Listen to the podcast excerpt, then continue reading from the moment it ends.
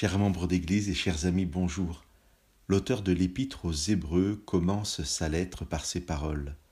Après avoir autrefois, à bien des reprises et de bien des manières, parlé au Père par les prophètes, Dieu nous a parlé, en ces jours qui sont les derniers, par un Fils, qu'il a constitué héritier de tout et par qui il a fait les mondes. Deux mille ans plus tard, nous pouvons être interpellés, interrogés par cette assurance de l'auteur de l'Épître aux Hébreux qui pense être lui à la fin des temps. Deux mille ans plus tard, Jésus n'est pas encore revenu. Combien de personnes, croyantes ou non croyantes, dans mon ministère m'ont interpellé, moi aussi, sur cette réalité. Des personnes, il y a deux mille ans, croyaient que Jésus revenait bientôt et rien ne se passe. Il est très difficile de répondre à ces personnes parce que l'assurance que Jésus revient bientôt, qui est un trait caractéristique de la Bible, vient d'un acte de foi, d'une position de foi qui croit que les promesses de Dieu vont se réaliser.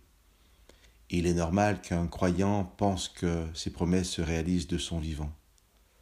En tout cas, à chaque fois que je suis interpellé sur cette absence du retour de Jésus, eh bien, je me dis que la personne qui m'interpelle est vivante.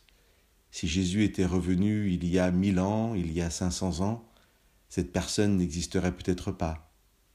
Alors, c'est une évidence que je rappelle, mais peut-être que c'est aussi un élément de réponse.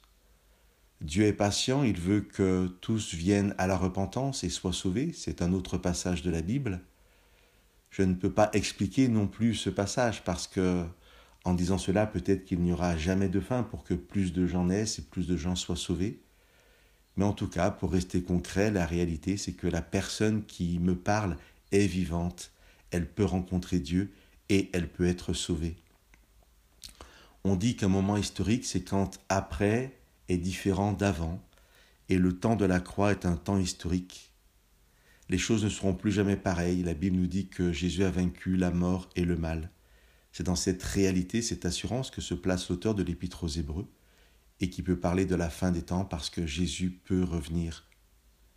Que ce soit notre espérance à chacun d'entre nous, que nous puissions être dans l'assurance que Jésus revient bientôt et décider de, nous, de lui donner notre vie, pour être vivant et heureux à son retour. Que Dieu vous bénisse.